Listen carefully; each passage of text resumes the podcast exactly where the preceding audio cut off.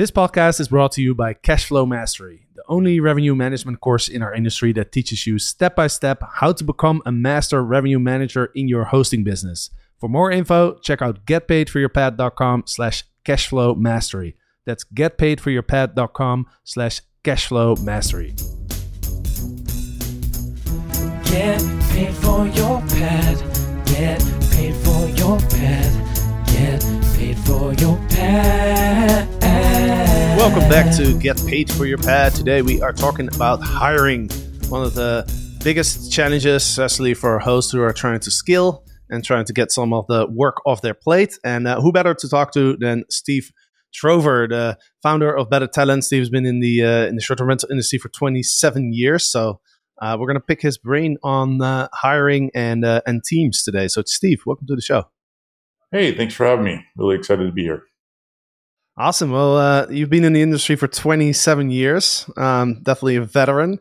Uh, what would you uh, give us a quick background? Like, what have you been up to in the in those years? Yeah, um, started an STR management company uh, back in 1997 here in Orlando, Florida, where I'm located, uh, still today. Uh, grew that over the course of 20 years and grew that to 400 properties at peak. had a real estate company as well, so we would sell short-term rental real estate. Uh, had an interior design company, so we would furnish those properties that we sold. Uh, we then would take them under management. Um, ultimately, I uh, started a development company called Purpose Built Vacation Homes in 08. Uh, so we would design, spec, and build uh, purpose built vacation homes that then we would furnish, sell to an investor, and then retain under the management. Um, and grew that uh, into four destinations as well. So we are here in Orlando, about 250 properties in the Orlando area, close to Disney.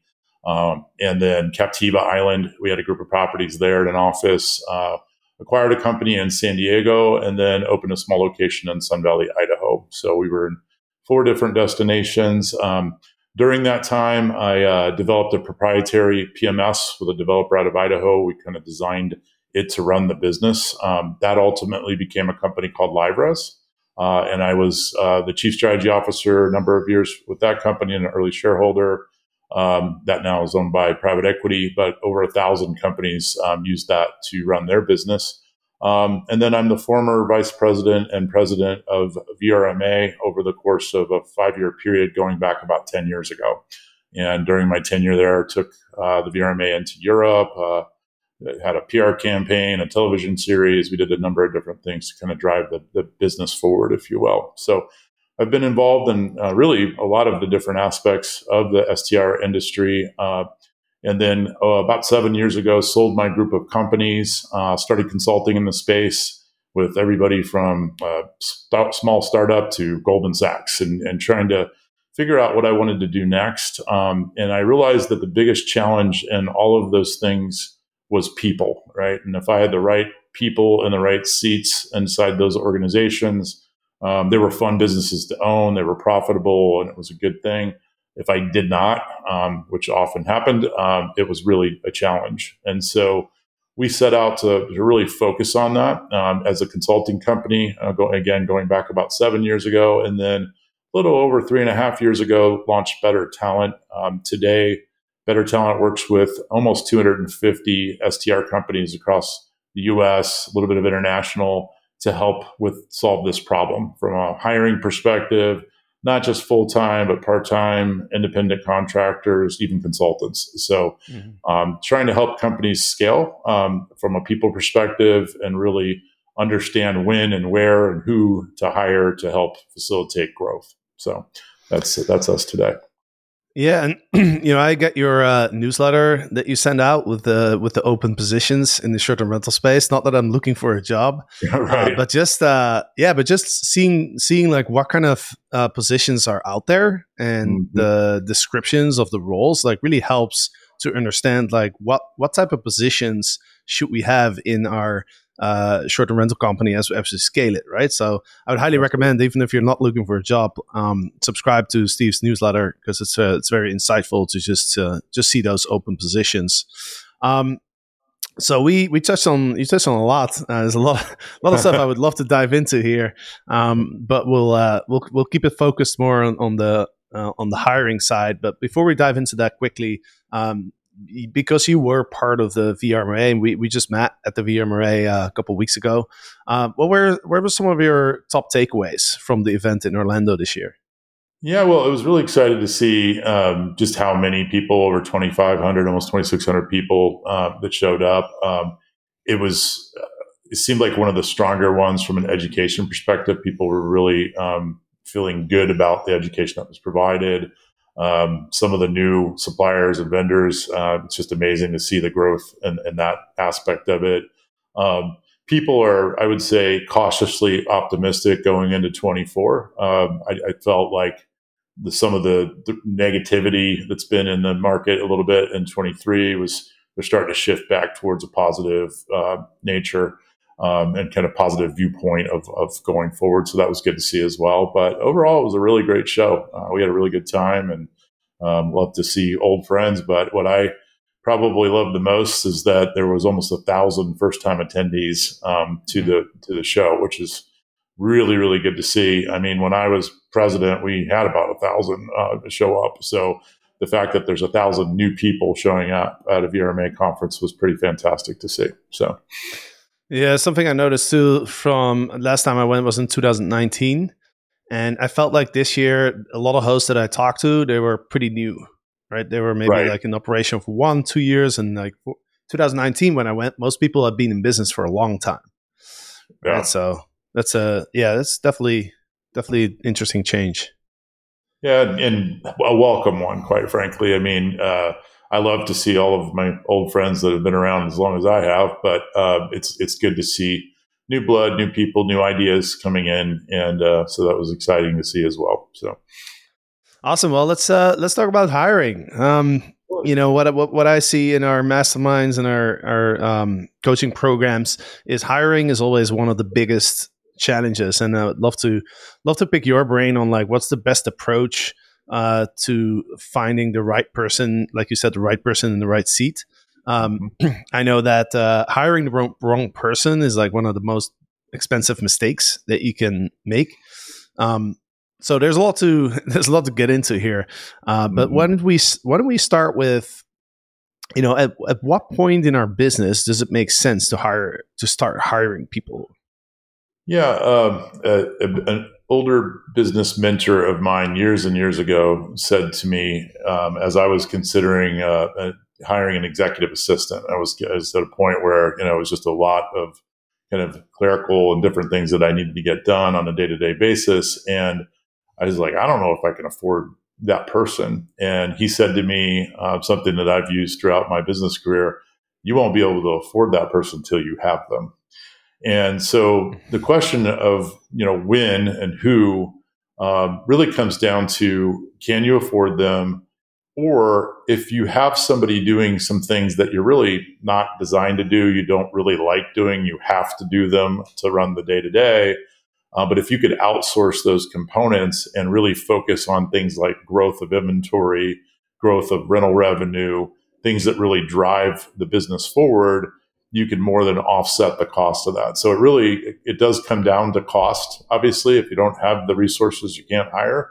Um, but sometimes you got to look at it objectively, take that leap, and go, okay, if I replace these things with somebody else doing them who's better designed for them, frankly, than typical uh, an entrepreneur that starts a business. Um, there's just always something um, then I can build a bigger business, and that will more than facilitate, more than offset the cost of that individual. So that's that's one thing, and that's really looking at the cost. The what really comes down to figuring out those things that you just don't like to do, quite frankly, or you're not good at. Um, you know, I uh, early on was not real strong on operations. I didn't really enjoy creating housekeeping schedules and, and, and those types of things. And and so uh, outsourcing or finding people to help with the operational components of the business so that I could focus on really driving revenue, driving uh, rental revenue, as well as getting new properties was key for me.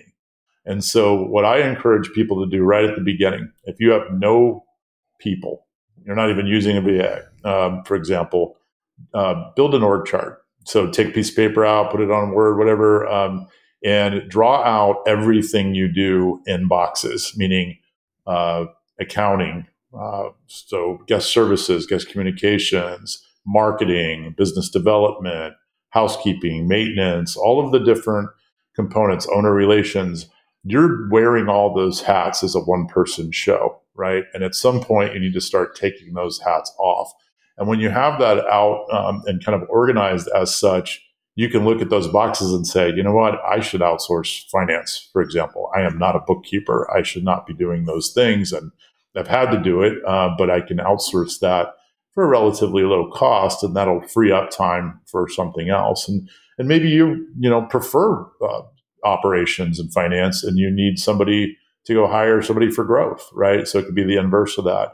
Um, so understanding you know what your best and highest use as a per, as a person is, um, where you are able to be the most productive for the business, and then outsource other components to free up time to be able to do that better than you are today. So mm. I know that's a long answer, but I think it's a it's a really important thing to get right.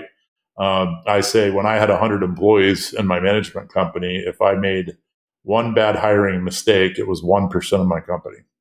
Uh, when I was early stage, and there was two or three of us. If I made one bad hire, it was 50% or one third of the company that was the wrong person in the wrong seat. And so these first hires are critical, um, just mm. really, really important to get right. Um, and so that that's what I would absolutely advise. Yeah, I love uh, I love that suggestion of creating the the org chart. Uh, that's something that's something that we've worked uh, we've worked together on actually in our in our uh, was I think it was our mastermind or our Legends X mm-hmm. course where you, you did a guest lecture on that, right? I Sure um, and we had everybody create like the org charts, and it's funny because a lot of people are like, "Well, what's the point? Like, my name's going to be on all the you know all the boxes." So like, yeah. So yeah, it, it, just allows you to look at it and go, uh, and you, you, already know it in your head, but when you, you know, when you draw it out like that, you can really look at it objectively and say, yeah, I'm, I'm not that. I should not be doing those right. things. Um, yeah. And, uh, so, and that's true. Yeah. Cause it's, it's not just, it's not just the, the amount of time that it takes to do the work that you don't want to do, but it also kind of drags your energy down, right? It kind of kills part of the enthusiasm for uh, for your business if you constantly have to do these things that you kind of don't enjoy doing. Exactly, exactly. I mean, it's it's no different from uh, owner of a property taking their property to a co-host or a manager for the same reason, right? They no longer enjoy owning the property because they're doing all the things, and so you know, if you're going to own a business, and I've started 15 companies, um, I've had businesses that own me, and then I have businesses that I own the businesses that I own are usually are because I'm doing the things that I'm best designed to do in that business. So I enjoy owning that business. And you need to get there as quickly as you possibly can. It takes time to develop that out and build out the team to be able to do it. But otherwise, what's the point? You should just go get a job, you know? And, uh, yeah. Yeah. But you definitely want to have a, a situation where you really like the parts of the business that you are working on. So you know when i when i talk to a lot of our students they they tell me okay well i, I know i have to hire somebody but i can't afford it yet. And it almost seems like a chicken and the egg or a catch mm-hmm. 22 where it's like okay i need to hire somebody so i can free up time and i can focus on business acquisition and growing the business. But you know in order to do that i need to have the funds to hire that person right? Are there any like creative solutions to this, like maybe looking for an intern or maybe mm-hmm. even going to a company like Nectar and raising some funds to hire somebody? Mm-hmm. Are those strategies that you would recommend? Yeah, um, one thing I'll start with that I don't recommend, and that is dipping into owner funds. Um, and if you're not doing trust accounting today, I highly recommend that. Um, it's it's uh, you know a lot of times people go and and make a hire using funds and they have all of the money coming into the operating account and you get into a very challenging space. So that would be don't a don't do. Um, as far as raising capital, um, certainly that's a way to do it. You know, for friends and family round type of thing. Um, you know, some type of business a company that will you can help you raise capital is great, but you're borrowing against your future when you do so. So um, just got to be fairly confident that's a risk. Um, it's also a risk to go ahead and just hire somebody when you're not sure if you're going to be able to cover payroll, right? So uh, whether that's a contractor or full time employee doesn't really matter. At the end of the day, you got to pay them, and so um, it's really kind of going out on a limb to some degree, but projecting what you're going to be able to do if you're freed up, like I mentioned before, um, to be able to do that. And you know, if I were doing it today, if I was starting from scratch, um, I would I would really focus on the highest volume producing properties I can per unit on a per unit basis because it takes a lot more effort to manage lower producing properties because it's you got to do all the same things. So you do that early on so that you you do pretty quickly at a lower property count get to a point where you can hire whether that be you know a virtual assistant or boots on the ground locally um, whatever it is, those things, once you've developed out that org chart and you've made the decision of who that's going to be in the most efficient way possible. And uh, a lot of companies today, I know they use uh, VAs in the Philippines or other parts of the world.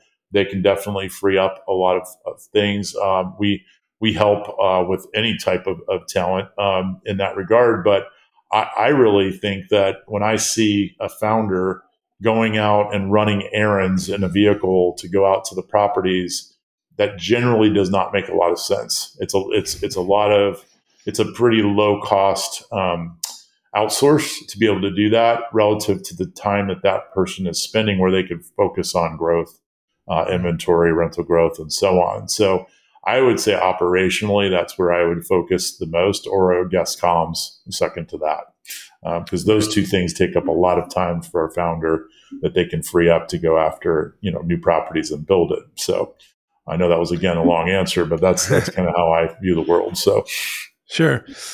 Yeah. okay, so uh, let's take a step further. So now we've decided we've built the org chart, um, and we've decided okay, you know these are the things that I want to outsource first. Now the question is, who do we hire? Um, the biggest mistake that myself and Eric have made is uh, we're just gonna look around and see who's available, uh, and then we convince ourselves that this person might be able to do a pretty good job. Uh, mm-hmm. Just just kind of because it's easy, we want a fast solution, right? We don't yep. want to wait for months, um, which you know, from my experience, is not a good way of doing it. What, what's the best way to approach a new hire? Yeah, we call what you described uh, the fog a mirror uh, methodology.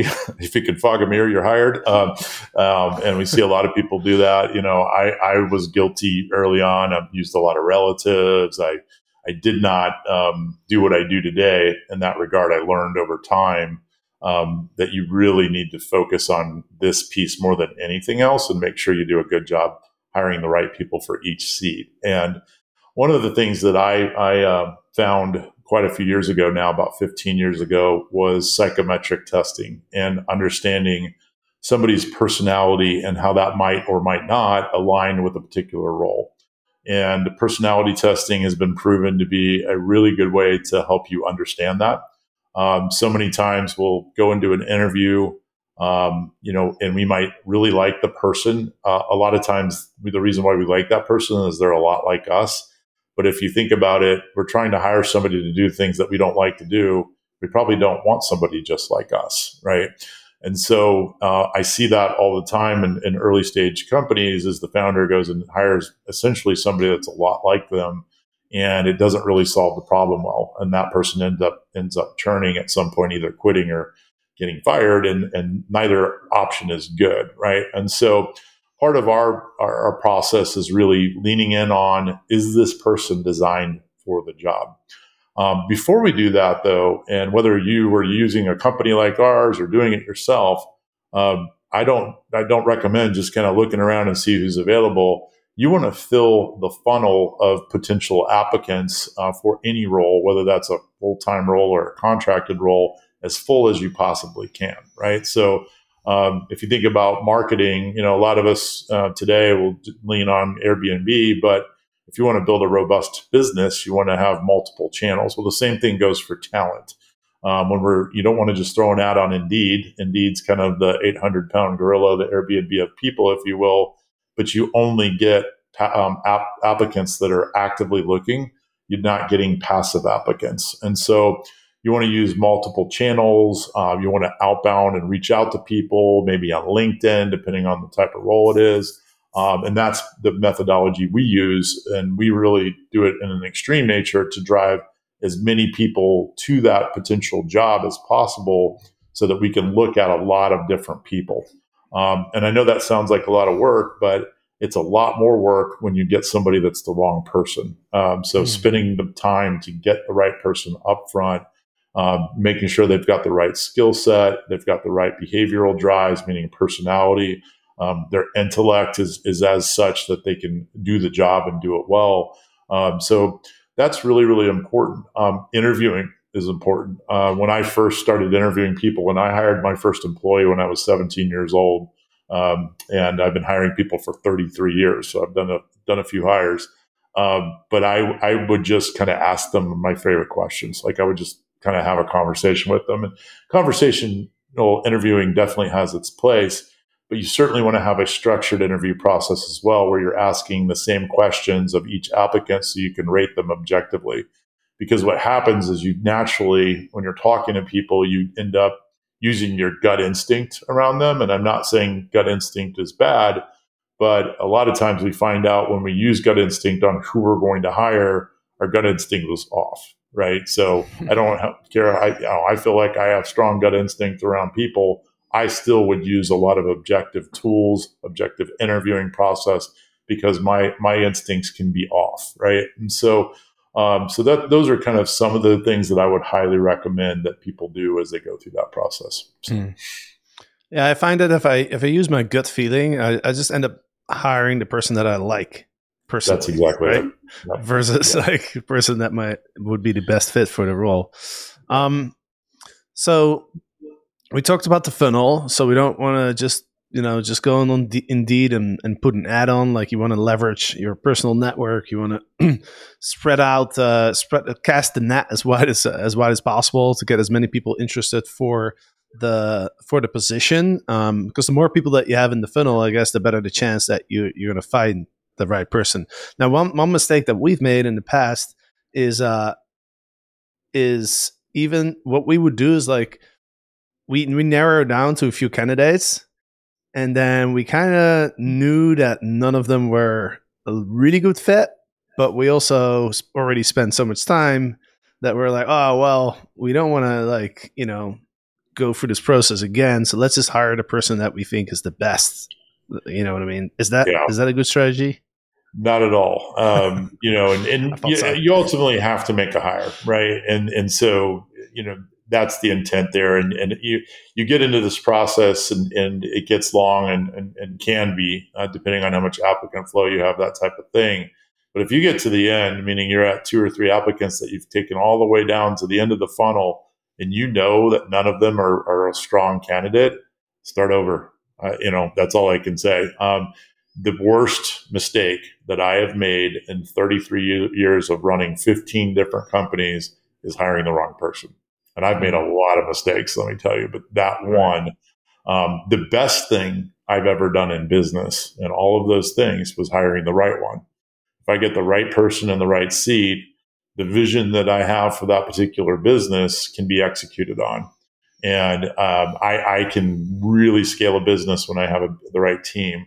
When I don't, it never works. And so um, not to knock your methodology, I did it too. We all naturally kind of go down that path, um, but you're going to learn the hard way if you do it. Make mm-hmm. sure, you know, there's no perfect humans. None of us are either, right? So it's not like you're going to get this, um, you know, this ideal person for the role necessarily, but you want to make sure that they're the best possible fit that you can find. So right. when you get down, uh, but if you get there and you're just like, yeah, none of these are going to work out well, you're already saying that to yourself. You're right. Probably yeah. not going to work. It's got to so. be. It's got to be a hell yes, right? A hell yes or a no. Exactly. Exactly. Yeah. yeah. And this is yeah. uh, I, I, the reason why I do what I do is I think it's the most important part of business. I call it the hardest thing. So. Mm-hmm. Let's talk about the different stages uh, of a short-term, typical short-term rental company, right? It's a typical short-term rental operator, somebody, somebody who typically randomly gets involved with with short-term rentals, right? A friend or a house or whatever it is. Start off small, get a couple more units. Um, you see the opportunity. Now you're at like five to ten. You're still doing all the work yourself, and you're getting a little overwhelmed. Like, what's the what's typically the first person that you would hire at that stage? Yeah, uh, I, I, think it's one of two. What really one of three. Um, you know, finance. A lot of people, especially you know, early stage entrepreneurs, you know, they don't have a finance background. They didn't even take accounting in college. They don't like math, whatever. Uh, if you're like that, you better get that in order quick. You better at least outsource that to a bookkeeping firm, that type of thing. Um, so if that's not your your you know wheelhouse, definitely move that out off your plate. Get it done right. Like I said, trust accounting is key. Um, so so that's probably the most important foundational one. The other two for me, I, I think it's really guest comms. Um, sometimes you know it's a twenty four seven business you get into if you're a, a, a one of one, um, that becomes a big challenge for you because it's 24 7. And I remember taking guest calls in the middle of the night uh, myself, early stage, taking reservations calls in the middle of the night. Um, that got old pretty quick. Um, even as a young person with a lot of energy, I was like, wow, this is this thing just never ends. And so you need to have some downtime so that you can have a real life. So I think uh, guest communications, owner communications, that's another piece. Um, that's one that you know theoretically you could use a VA for, um, and so so that that one can be relatively low cost. The other one that I, I see most common though is operations, and if you're a, a, profile meaning a personality that likes to sell, likes to grow, can build, can sell, is good at that. Um, I would highly recommend you get ops off your plate as as soon as possible. When I say ops, I'm really talking about housekeeping maintenance, kind of that boots on the ground things at the property, having somebody manage those processes with your contractors, your cleaners, et cetera, so that you can focus again on that growth and the marketing side of, of the business. And that's what I did as, as fast as I could. Um, I, I say I can sell the paint off the walls. I should focus there, grow the inventory, let somebody else handle the operational components of the business and finance. Um, in ops, by the way, you can take guest communications and dovetail that in. And so if I were hiring, you know, somebody today for my company, I'd outsource to a bookkeeper the finance side and I'd find somebody to handle ops pretty quick. Right. And then I would just focus on growth.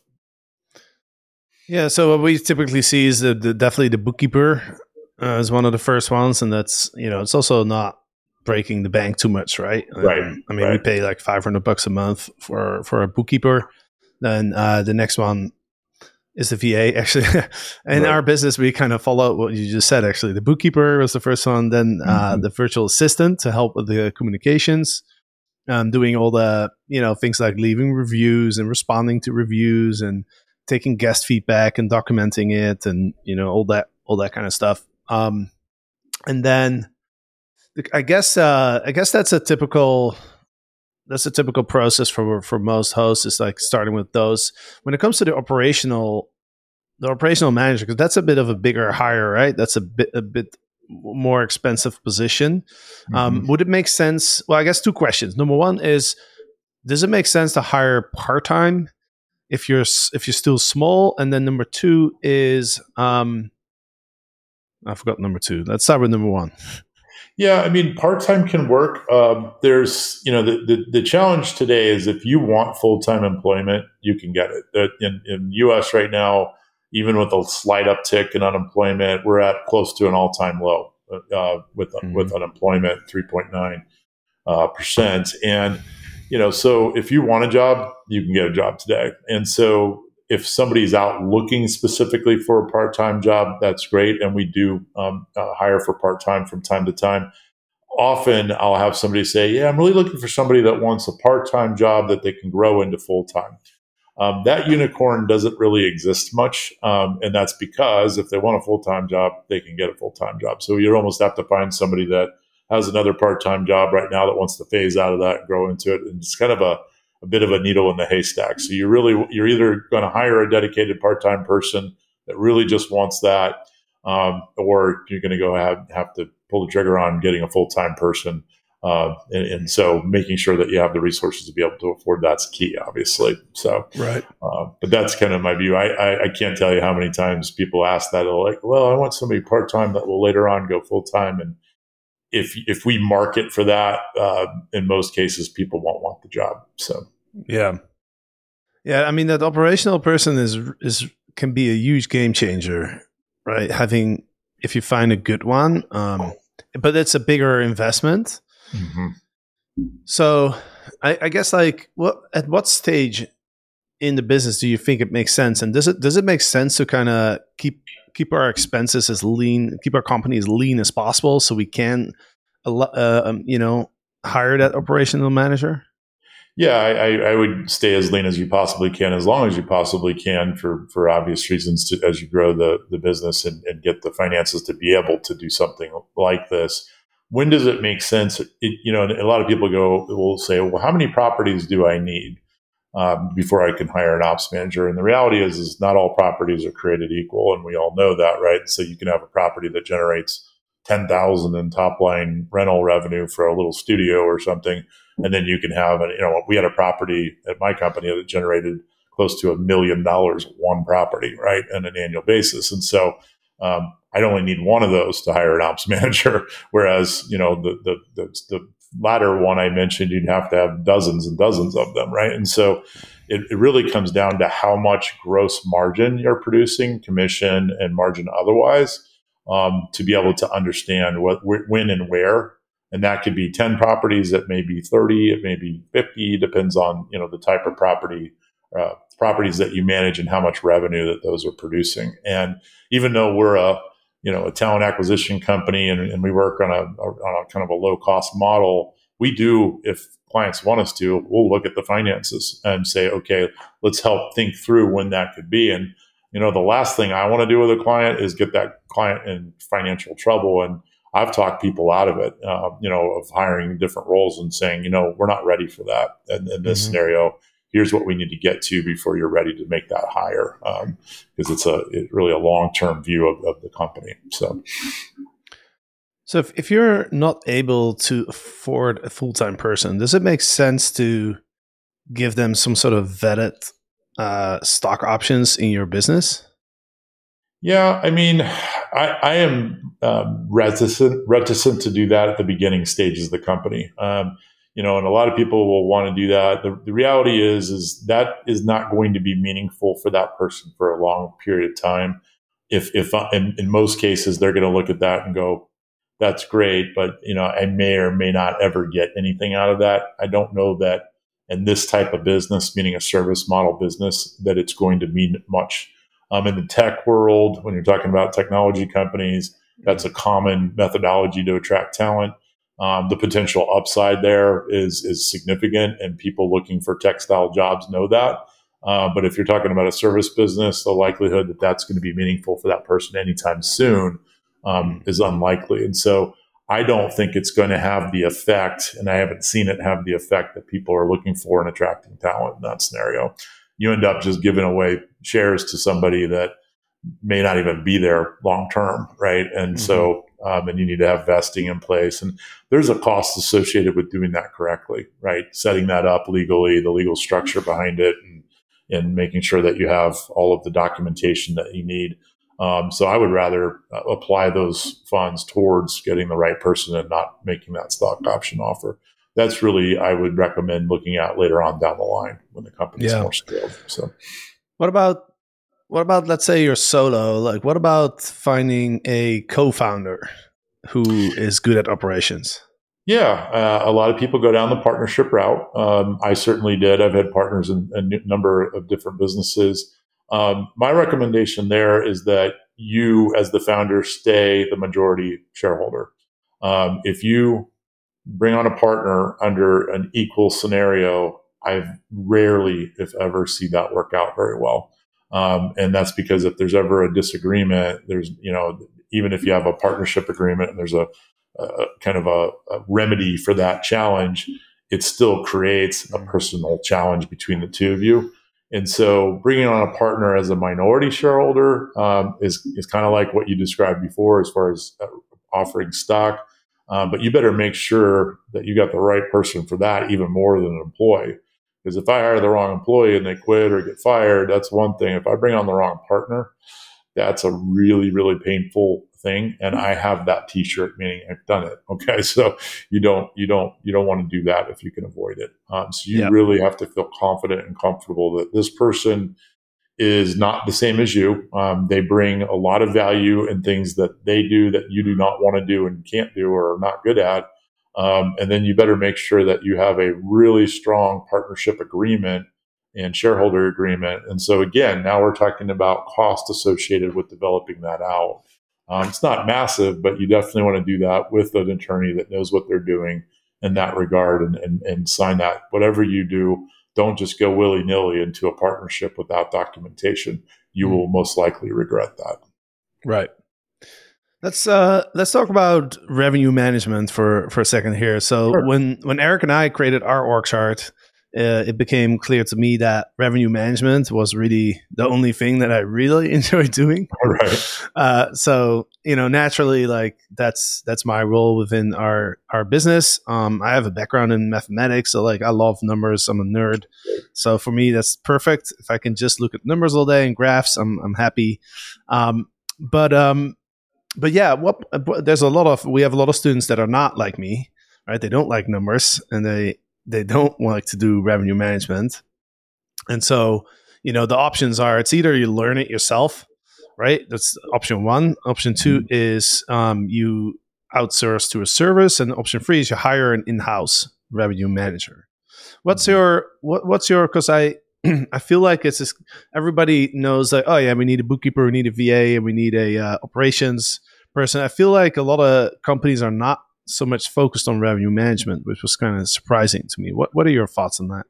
Yeah, no, I think it's an important component. We get asked every day about this. I'm actually doing a session on whether you should bring uh, this in house or outsource it. And I think the answer comes down to you and your company structure, what you can afford at that time, just like the other conversations we've been having.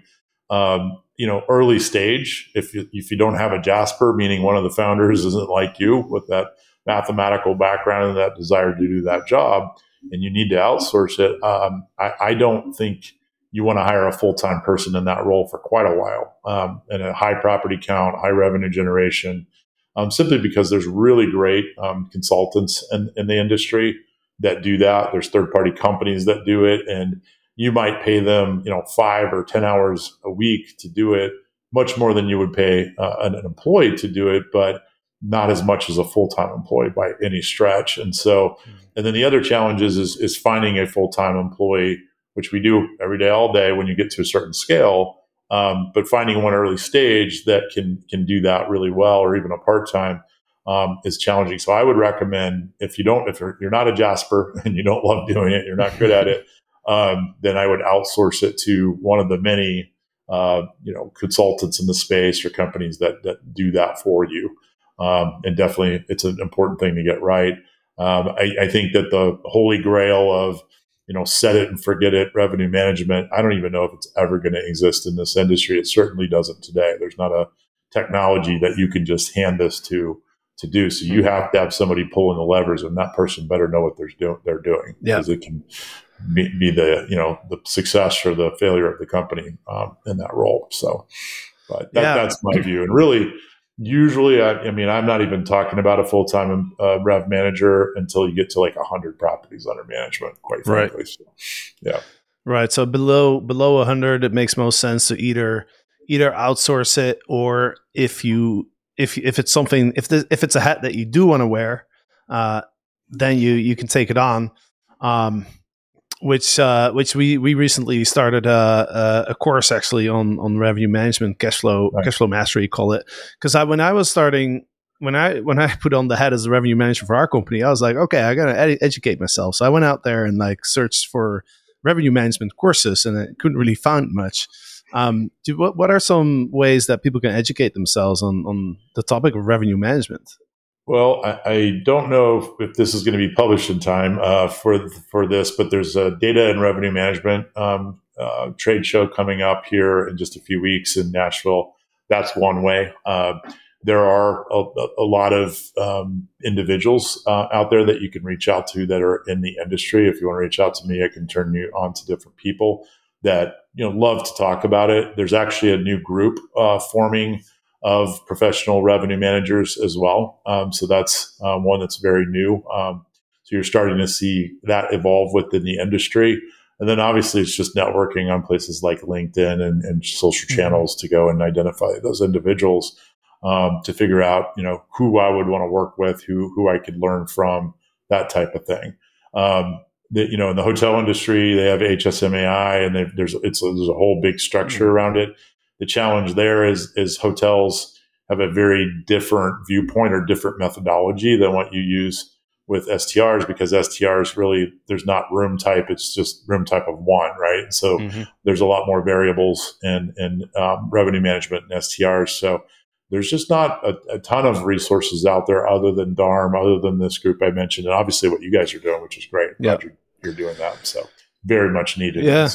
So yeah, because I, I, I, I, actually like I studied operations research, which is uh, uh, optimizing economical problems, and like I remember at university we are working on airline pricing because that was mm-hmm. that was in the 90s when I went to university right. a long time ago. That was like a hot topic back then right pricing because like the internet was now around so like you can actually like go online you can compare ticket prices and everything. So i remember working on working on like case studies for for airlines and stuff. And when i was searching for courses I, I, saw a lot of courses on hotel uh, revenue yeah. management. There's a lot out there. There's cornell and harvard and there's there's a lot of stuff. Um, but yeah, there's not there's not that much in for short-term rentals and such a different such a different problem, right? As you mentioned, like because inventory is one, versus like you know 100 seats or 100 hotel rooms. And and so yeah it's going to be interesting i'm going to the conference actually that you mentioned okay. darm right yeah, in uh, in nashville yeah. uh december i think it's december 5 to 7 if i'm yes. not mistaken yeah. so yeah if anybody who's interested in in revenue management definitely recommend uh, darm data and revenue management conference. So uh, Nashville is a fun place to hang out as well. Absolutely, good time. Um, cool. Well, we've uh, we've kind of we've been talking for about forty minutes or so. I think we covered most of uh, the questions that I had. Is there anything that you think is really important that people should know that we haven't covered yet? You know, there's an old saying most people have probably heard: uh, "Hire slow, fire fast." Um, again, the biggest mistake that I made was the, doing the opposite of that. So I would use the fog of mirror methodology, like we mentioned earlier. So, somebody's available. Hey, here's the job. And then the worst thing I would do that was even worse than that was when I recognized they were in the wrong role. Um, for whatever reason, I didn't want to fire them and or move them into a, a position they could be successful in in many cases, it's not that this person's a bad person. They're the wrong personality traits. They don't have the right cognitive abilities or background experience or whatever. Um, and maybe they're just in the wrong seat. Uh, sometimes you don't have a seat, meaning you, there's no place to move them. You need to make the call when you have that situation to, to move them out of the company. It's not good for them to be there either. Uh, it's much better to let them move on to something they can be successful on. Um, so, having said that, um, I really want to encourage everybody to do that hire slow. Take your time, just put time into this. It is the single most important part of business. It's the hardest part.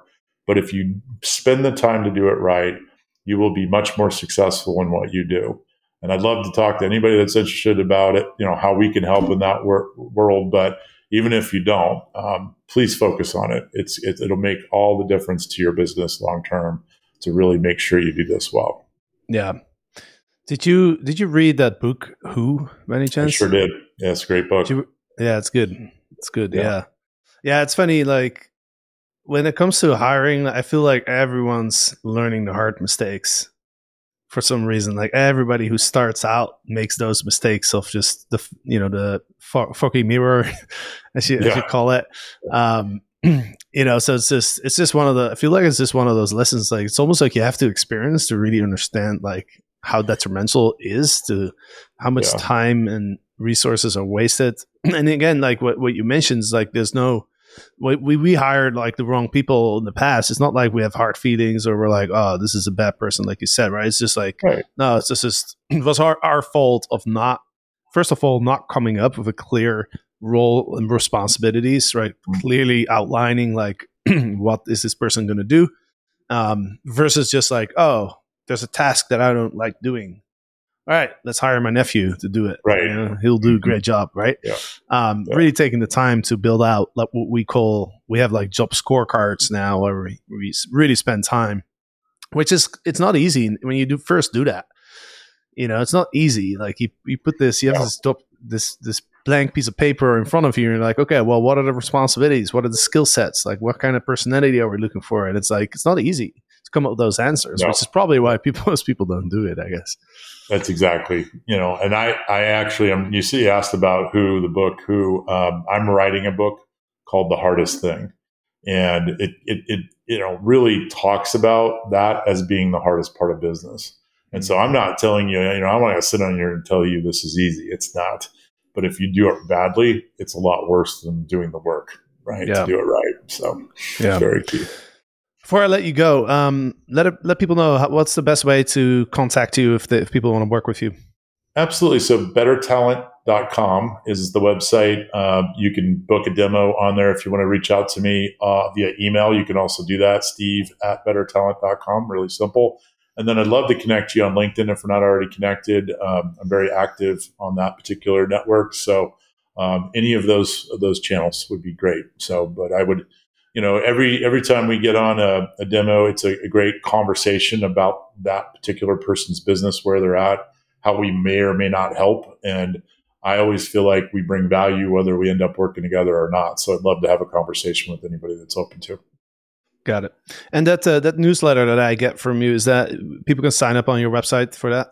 Yes, if you go to bettertalent.com, there's a jobs board uh, tab, and you just click on the jobs. You'll see all of those there, and you can sign up for that that email um, that comes out every Wednesday right there. So all the new Yeah. jobs.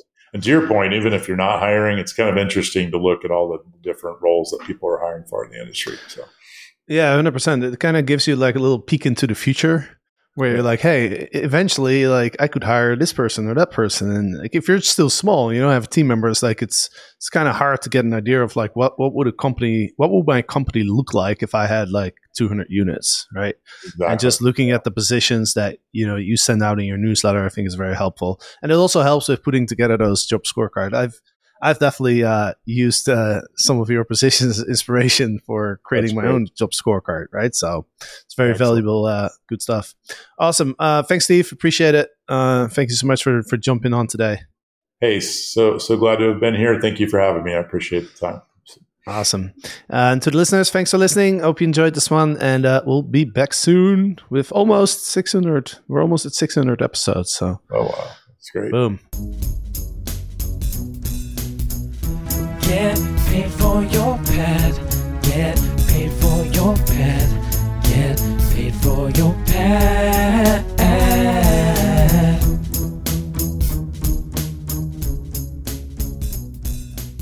I have a question for you. Do you have a solid revenue management strategy in place to maximize the revenue for your listings? Is revenue management part of your daily routine? If not, then you're leaving money on the table. The days that we can ignore revenue management in our hosting business and still do well are over, my friends, and they won't come back. So if you either don't use dynamic pricing and manually enter prices on the OTAs, or you have a pricing tool set up but you're not sure how to use it correctly, then the cash flow Mastery is for you. In this brand new course, I teach you step by step how to set up your pricing tool, create a winning revenue management strategy, and give you a daily, weekly, and monthly workflow to evaluate your portfolio performance and make strategic price adjustments. I walk you through how we set up our revenue management for FreeWild, from setting up your base price to minimum night stays, length of stay discounts, adjacent day pricing, orphan night pricing, and much more. On top of that, you'll get access to countless of calculators and tracking sheets that will give you the insights you need to make the right pricing decisions. The course comes with a Facebook group where you can ask questions every day and monthly live Zoom calls to help you stay on track. Do you want to manage your revenue and master your cash flow? Then sign up now at getpaidforyourpad.com slash cashflow mastery. That is getpaidforyourpad.com slash cashflow mastery.